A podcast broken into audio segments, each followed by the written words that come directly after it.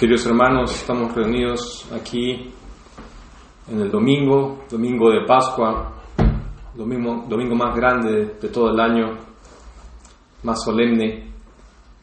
Y recordemos que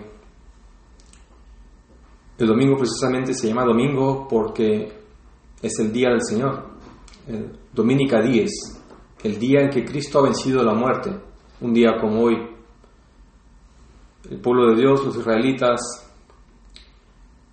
ellos, eh, su día central era el sábado, pero después de Cristo ya, nos, ya no celebramos nuestro día central eh, de fiesta, el día de descanso, día para Dios eh, en el sábado, sino en el domingo, el primer día de la semana, haciendo alusión a el primer día como una nueva creación.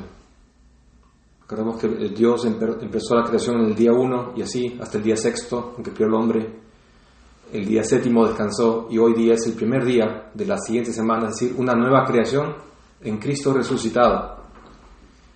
Y que nadie, queridos hermanos, piense que, bueno, ya mañana es lunes y ya pasó la Pascua.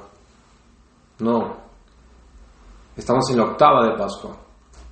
Siete son de domingo a domingo. Mañana es lunes de la octava de Pascua, cuenta como un domingo. El martes como domingo, cada día como domingo. En cada, cada una de esas misas de, los, de la octava de Pascua se canta Gloria. Gloria, la gloria de Cristo resucitado. Y no acaba todo en la octava, sino que la Pascua se, se prolonga 50 días. Si la cuaresma duró 40 días, tiempo recordando cuando el pueblo de Israel caminó en el desierto, 40 años, también nosotros caminamos en el desierto, en las pruebas, en las tentaciones, en, la oscuridad, en las privaciones, en la sequedad. Pues este tiempo es 50. Y ese 50 tampoco es por azar, sino que en realidad es 49 más 1. 49, recordamos, sabemos que es 7 por 7. 7 es el número perfecto. Es decir, este tiempo de Pascua es por siempre. Siempre y cuando pues mantengamos la fe y vivamos, eh, vivamos con Cristo. Vivamos en la fe del Señor resucitado. Es decir, que 7 por 7 es la gloria por siempre, la vida que no acaba. Y este, como he dicho anteriormente, el día de ayer, el sentimiento y sentimiento propio de este tiempo, tiempo pascual, es el gozo, el gozo del Señor resucitado, el gozo de la victoria de Cristo, el gozo de que en Él hemos vencido la muerte, hemos vencido al pecado y que vamos a vivir por siempre resucitados en la misma forma que Cristo está glorioso, también nosotros moriremos, pero resucitaremos a una vida gloriosa. Por eso es nuestro gozo. Y si nosotros no nos sentimos gozosos, nos puede pasar. ¿Por qué, por qué ese tiempo de gozo yo no me siento tan gozoso? ¿Por qué, eh, no sé, no me afecta tanto?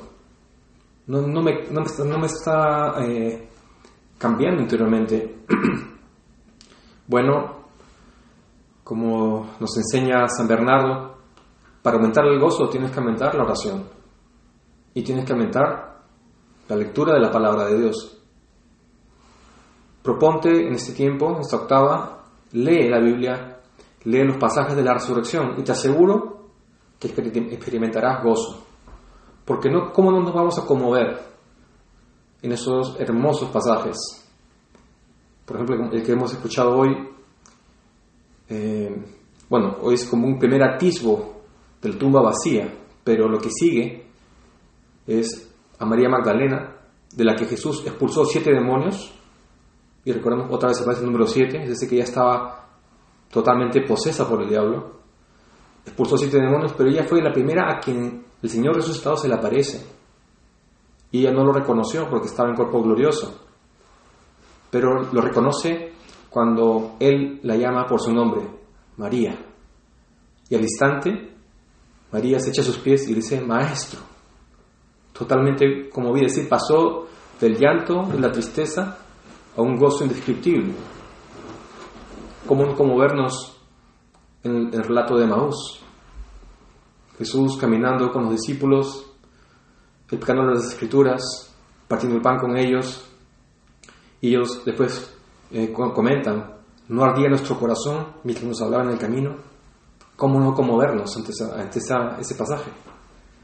O el Señor apareciéndose en el cenáculo a los apóstoles, dándole pruebas de que estaba vivo, diciéndoles, tóquenme, vean que yo no soy un fantasma, yo tengo un cuerpo como el vuestro, glorioso sí.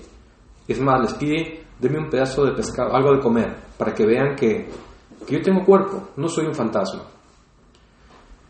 Por eso, comprometámonos y, eh, metámonos a la escritura, para justamente experimentar este gozo. Dejemos que el Espíritu Santo pues, nos toque, nos hable a través de la escritura, de la palabra de Dios, y también de la oración y la meditación. Y queridos hermanos, esta resurrección del Señor es una resurrección que, que ocurre, bueno, de forma oculta. Nadie vio cómo el Señor se levantó de la muerte, nadie lo vio, pero sí lo, vieron los discípulos, aquellos testigos escogidos de antemano por Dios, aquellos que presenciaron sus milagros, estuvieron desde el principio con Él, aquellos que fueron testigos oculares, aquellos que escucharon toda la prédica de Jesús, aquellos a quienes el Señor también eh, en privado les explicaba las parábolas, es decir, testigos presenciales, testigos cercanos de toda la vida, pero también de la pasión, y también testigos de la muerte. Ellos lo vieron muerto, pero también a eso se les apareció. Les dio pruebas evidentes. A Tomás, por ejemplo, Tomás, ven aquí, trae tu dedo, mételo en los huecos de mi costado, para que veas que soy el mismo que estaba clavado en la cruz es ahora el mismo que está vivo.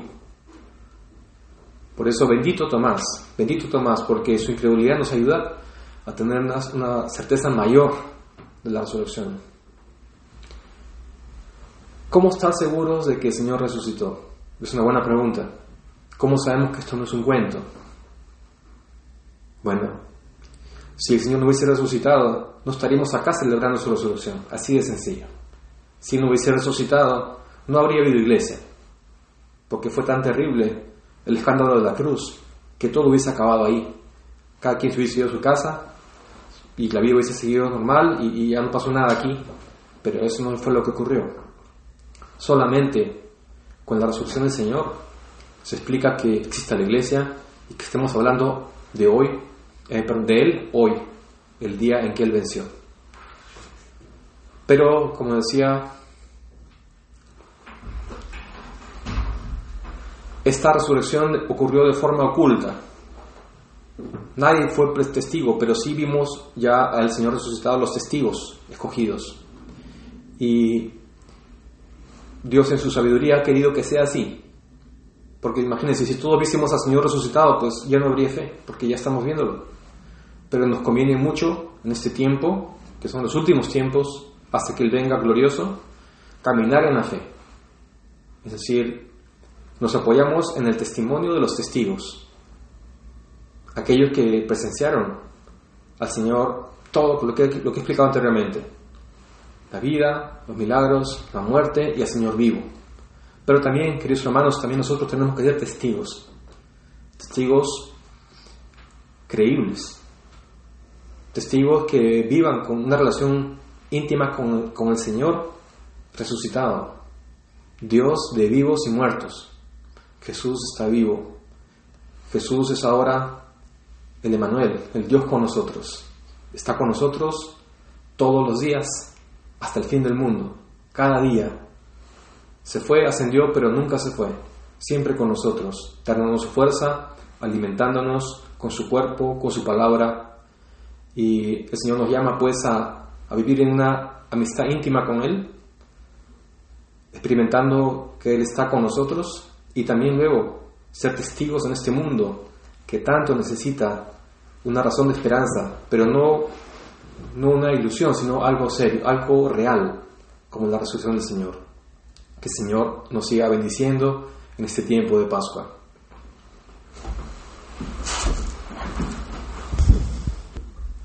Señor Jesús, te damos gracias por alimentarnos con tu cuerpo, tu sangre, tu cuerpo que es verdadero alimento, el pan de vida. Aquellos que lo reciben vivirán para siempre. Tu, tu cuerpo que es remedio de inmortalidad. Gracias por darnos tu palabra que nos alimenta, nos fortalece nos renueva, fortalece nuestra fe, nuestra esperanza, nuestro gozo. Gracias Señor Jesús por iluminarnos, por permitirnos formar parte de tu iglesia, por haber sido regenerados por el bautismo, por haber muerto y resucitado contigo. Gracias Jesús por quedarte entre nosotros como el Dios con nosotros, el Emanuel. Te pedimos, Señor, que nos ayudes a ser fieles, a, ser conscientes de nuestra dignidad de, de discípulos tuyos, de nuestra condición de testigos enviados al mundo para que el mundo crea. Haznos fuertes en todas las virtudes, haznos perseverantes, Danos el gozo de tu resurrección, de tu victoria, que es nuestra victoria.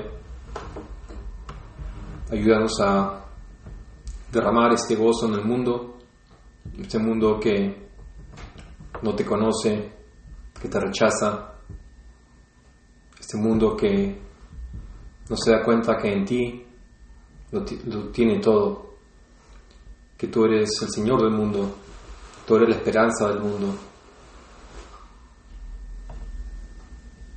Te pedimos que bendigas a tu Santa Iglesia, que está, está de fiesta, pero también te pedimos que la, que la purifiques, que la hagas fuerte, que encuentre en ti su gloria, que encuentre en ti todo su apoyo.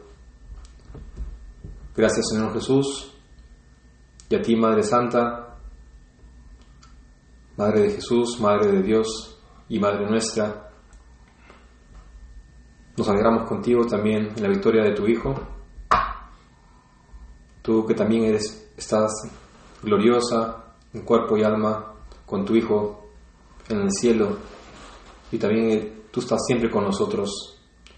A ti, Madre Santa, te pedimos que nos enseñes a, ser discípulos de Jesús, a, a saber escucharlo, a poner por práctica sus mandamientos, sus enseñanzas.